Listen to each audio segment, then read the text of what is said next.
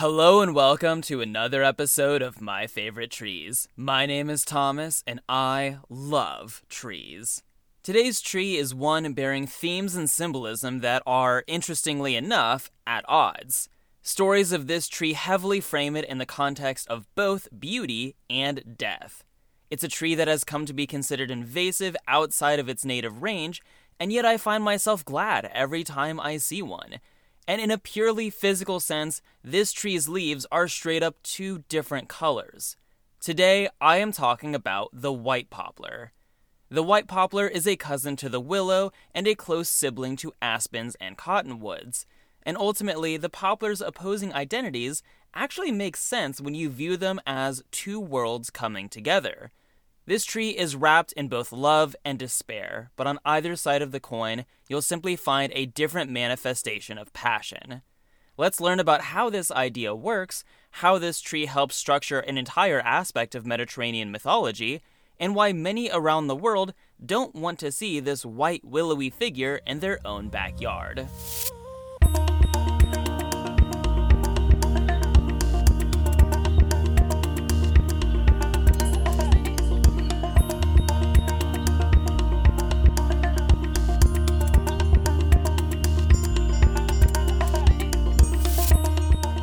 Can best get a grasp on the biology of the white poplar by looking at its commonly recognized relatives. Our tree is known scientifically as Populus alba. This more or less directly translates to white poplar, conveniently enough. The genus Populus is a plant group home to poplars as a whole, as well as aspens and cottonwoods.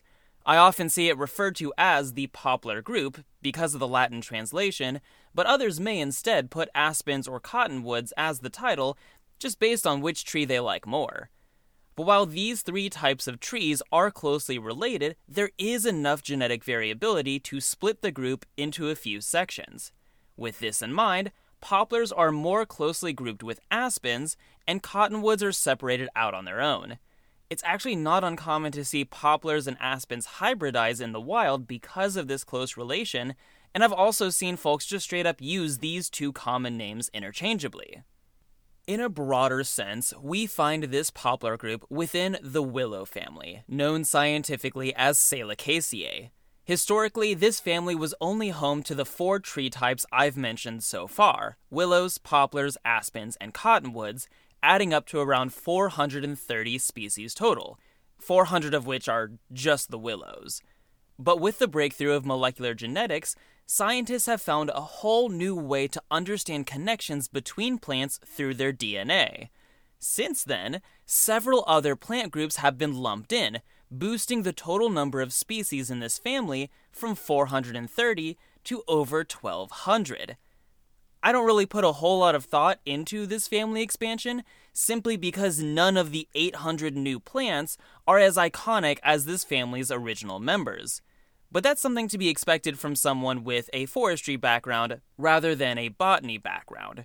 All this taxonomic restructuring started back in the early 1990s, and yet I was still learning the older arrangement of plant groups when I was taking forestry classes in the 2010s. So, when I moved beyond forestry to work more specifically in plant ecology, I had to unlearn and relearn so much.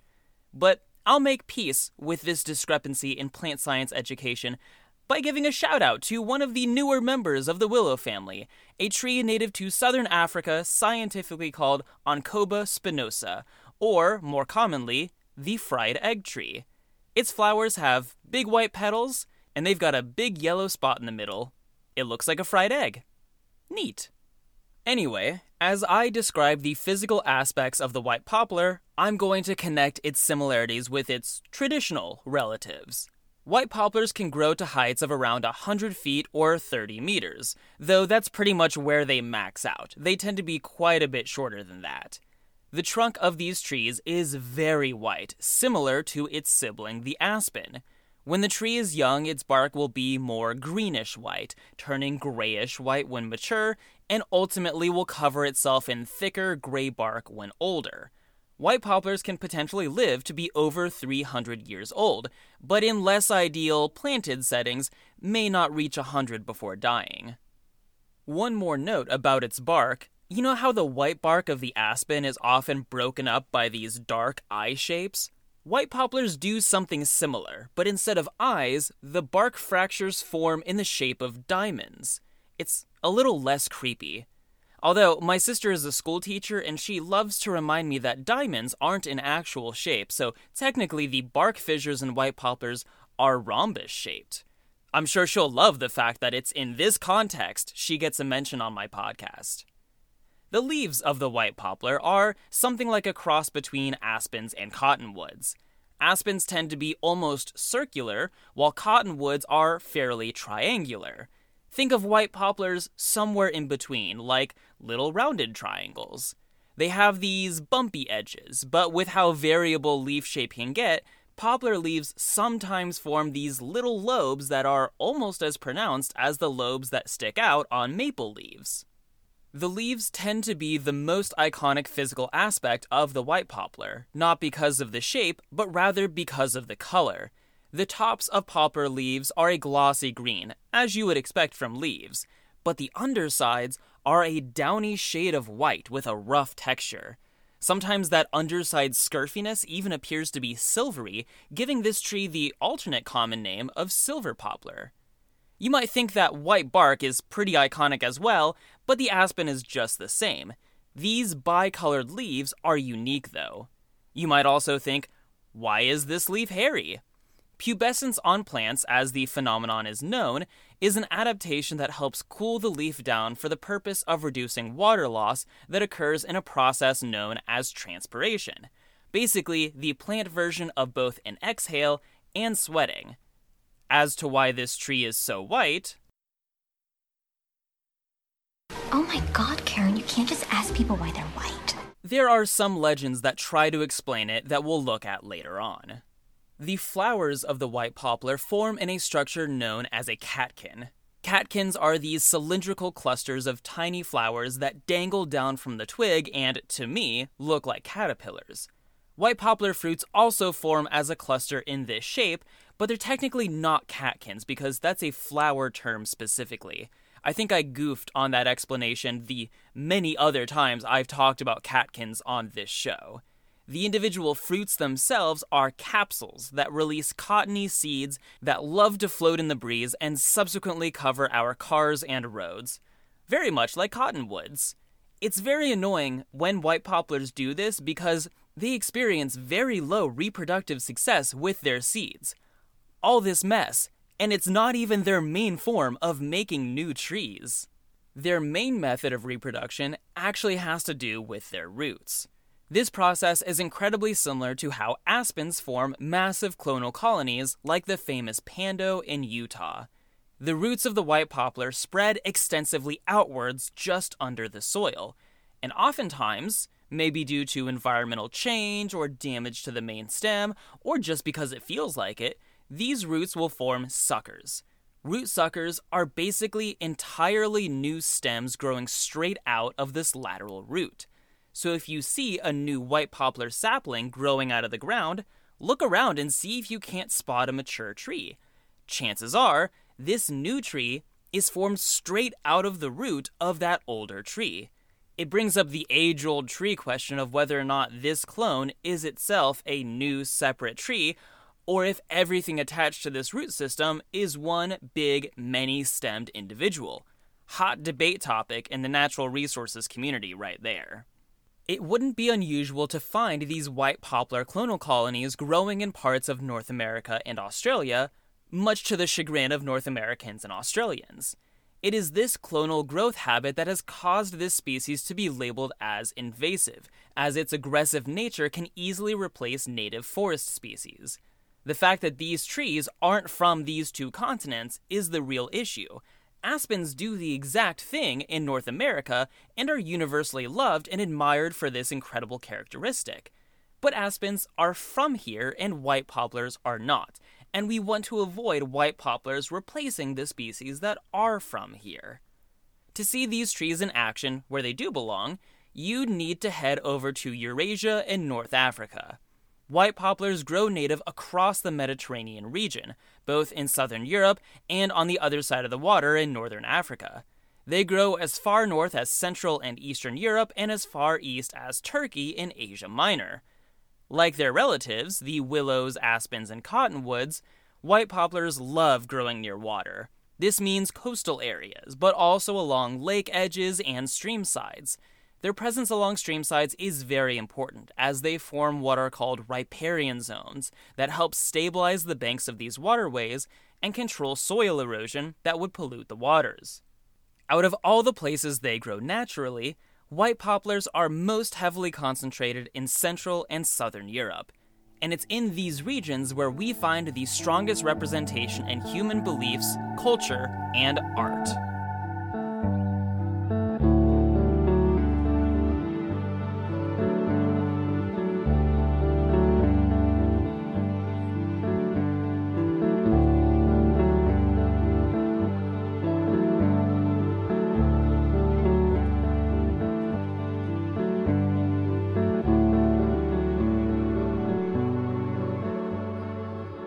In the legends and myths of ancient Greece, there lived a water nymph by the name of Leuca, daughter of the primordial titan Oceanus.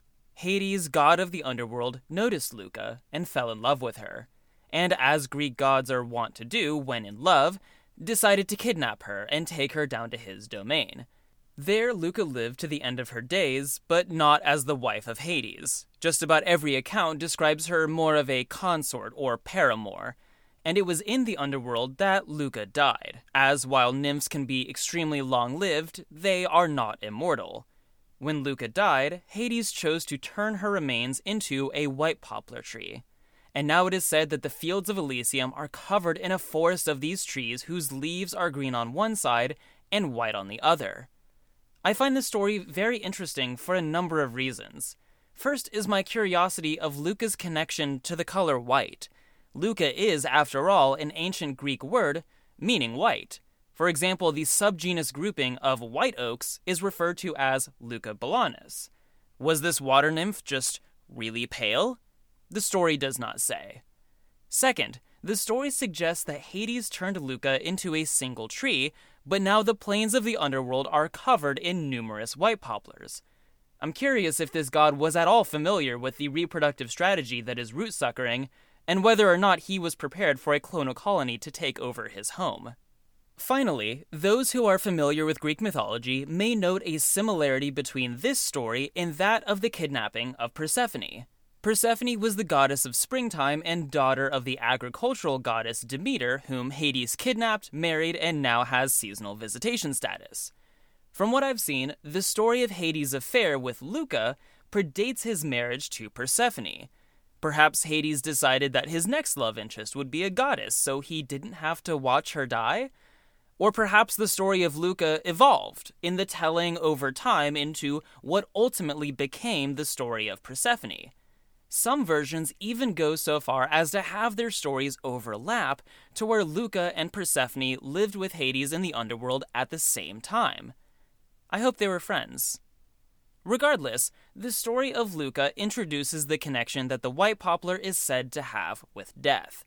And not only do white poplars grow throughout the underworld, but they also grow bountifully along the Greek river Acheron, which in antiquity was said to flow directly into the underworld.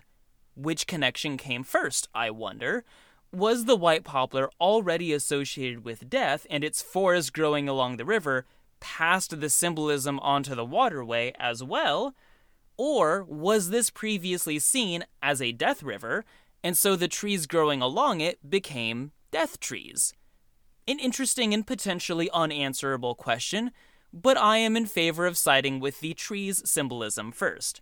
Yes, I am biased, but I've also read that humans have historically seen the green and white color combo as a representation of where the vibrancy of life meets the colorless peace that death brings, and claim the symbolism comes from this unique biological feature. The white poplar's connection to death is further explored in other Greco Roman stories, most notably in the Twelve Labors of Hercules, a series of trials Hercules had to face in order to atone for killing his family. Though, depending on the version of the story, this connection is either deepened or completely negated. Despite how much fun legends and mythological tales can be, they can also be frustratingly contradictory. But there is one version that very straightforwardly fits with the poplar symbolism. For Hercules' twelfth and final labor, he descends into the underworld and kidnaps the three headed guard dog Cerberus. Hercules wrestles the beast with his bare hands, and when he returns, he is wearing a woven wreath of white poplar leaves as a crown, symbolizing his act of overcoming the domain of death.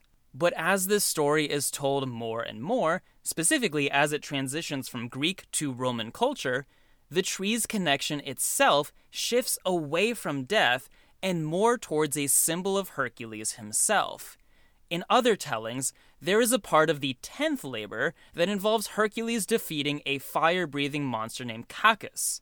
And upon emerging from this battle victorious, Hercules celebrates by sitting in a sunny glade and weaving some poplar leaves into crowns with a couple of his buddies. You know, just dudes being bros. So when Hercules descends into the underworld for the 12th labor to rear naked choke a dog, he is already wearing the white poplar wreath. The story further diverges when Hercules emerges from the underworld victorious. In one telling, the previously white leaves are darkened by the soot of this deadly place, but Hercules' sweat manages to keep one side white. This still maintains some semblance of the underworld having an impact on the nature of this tree. But in another version, the leaves are already just plain green as leaves are, but one side is stained white because of Hercules' sweat. This last version fully removes the previous death symbolism of the white poplar and reassigns it as a representation of Hercules himself. This was likely promoted by a Roman religious sect known as the Cult of Hercules, a group of his most devout worshippers. Because of them and their heavy cultural influence, the white poplar fully transitioned to be a symbol of the heroic Hercules and his victory throughout the age of imperial Rome. But despite seeing this development in the cultural perception of this tree, there is no denying how the white poplar impacted the structure of Greek mythology to its core. For some time, the white poplar didn't just represent death, but also any god that associated with death. These gods are often referred to as chthonic gods, chthonic translating to under the earth, in reference to the concept of the underworld or the lower planes where all souls are fated to rest once our mortal lives end. This is the original Homeric use of the term, and in this context, the white poplar serves as a symbol for each of them due to their association with the underworld. But in later writings, more and more Greek gods are included in the chthonic sphere. Hermes, for instance, is the messenger god, and therefore has a mandate to travel between the higher planes of Olympus and the lower planes of Hades to deliver messages back and forth. So he is seen as having a heavenly aspect and a chthonic aspect. This concept starts to really broaden when Demeter, the goddess of agriculture, is included as a chthonic deity. In her case, this is seen as having to do with plant roots descending beneath the earth. When this is taken into account, the concept of possessing a chthonic aspect can be expanded to nearly the entire Greek pantheon in any case where a deity is tied to a plant, or to some aspect of mortal souls, or to the underworld, even if not directly. Oftentimes, these chthonic aspects were treated as second versions of the gods themselves, with unique rites and rituals practiced to worship these alternate forms. For Hermes and Demeter, as well as any other god roped into this system of classification, the white poplar continuously shows up as the symbol that represents their chthonic underworld aspects. This all comes back to the poplar's biological features, specifically to its extensive lateral root system. The white poplar doesn't just simply have parts of its structure that extend downward under the earth, these lateral roots that spread out and form new trees elsewhere are like a second structure entirely existing beneath our mortal plane. Such a deep concept to heft upon a tree's boughs, but as history and Europe progressed, this tree continued to carry the complexity of human culture in how it was used for practical purposes. Historically, wood in general has seen its most common employment as lumber for construction or as fuel to be burned for warmth and cooking. Poplar wood, though, is incredibly soft and not very flammable, making it a poor choice for construction and burning. But it managed to maintain high demand in the form of art. Prior to the widespread use of canvas, paintings were made on panels of wood.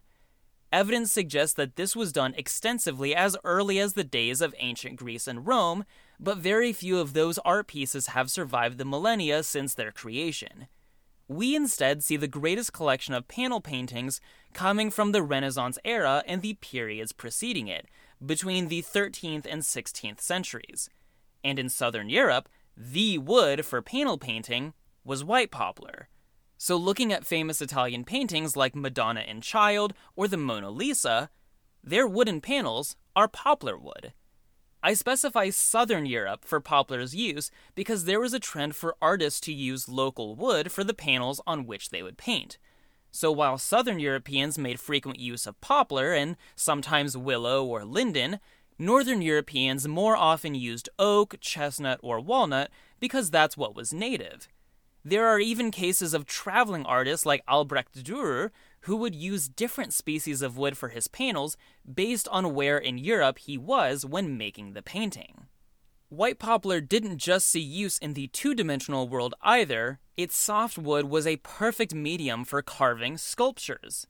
The most famous poplar sculpture, as far as I can tell, has to be the Magdalene Penitent by Donatello, sculpted around 1455. This sculpture is especially unique in that Donatello depicted the biblical Mary Magdalene as an old, starving, pitiful woman. For centuries up until then, biblical characters had been depicted in art as young and beautiful and ultimately unrealistic, in the same way that everyone we've seen on TV for decades has been unrealistically skinny and hot. Donatello used the natural medium of the poplar wood to replace fantasy with realism, and instead portrayed Mary as an imperfect human being bearing the physical effects of repentance, someone who could be both pitied and related to. The white poplar would eventually leave Europe, with its value in trade having to do with the tree itself.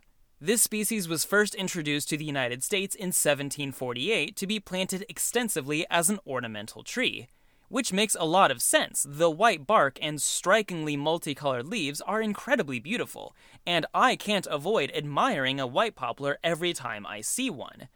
But as it turns out, many foresters are regretting these choices of bygone generations because of how aggressively white poplars can spread and take over areas. The white poplar is considered a pioneer species, meaning they readily occupy recently disturbed and opened up areas. And because of their extensive lateral root systems, they can easily prevent native plants from returning to those disturbed sites. This can be beneficial in their native regions, though. That extensive root system can help to anchor and stabilize soil to prevent erosion, especially along coastal dunelands, since they show tolerance to sand and salt and their behavior as a pioneer species can help start the process of reforesting sites that have been disturbed due to fire, disease, or human activity. This tree is a curious topic. It's something that can be seen as familiar here in the United States because it is so similar to our native aspen species. Yet its origins remain wholly foreign. I'm so intrigued by the white poplar because of its multitudinous dual nature its multicolored leaves, its structure both above and below ground, life and death, fantastical beauty, and ugly reality. This tree and its soft, shapeable wood can be anything we need it to be. Be sure to check out my Patreon to help support the show and receive hours of additional content between my full, unedited interviews with John Perlin and Ethan Strange, as well as my video series Tree Walks with Thomas. I recently took viewers on an exciting stroll through wooded wetlands and pine forests that cover sand dunes on a New England barrier island. Remember that part of every contribution is donated to a sustainable nonprofit organization chosen quarterly by my patrons. All the fun is over at patreon.com slash myfavoritetrees. come join my growing army of tree huggers or start a seven day free trial to get a taste of the action. And as this summer continues to heat up, I imagine many of us are dreaming of a sandy beach with a cool sea breeze. So, in two weeks, we'll be taking a trip to Hawaii just in time to recognize their statehood day by talking about Hawaii's state tree, the candlenut. On August 8th, I'll explore the history of Hawaii and its controversial statehood, as well as how this state tree makes for a good clock and how it came to be associated with a pigman.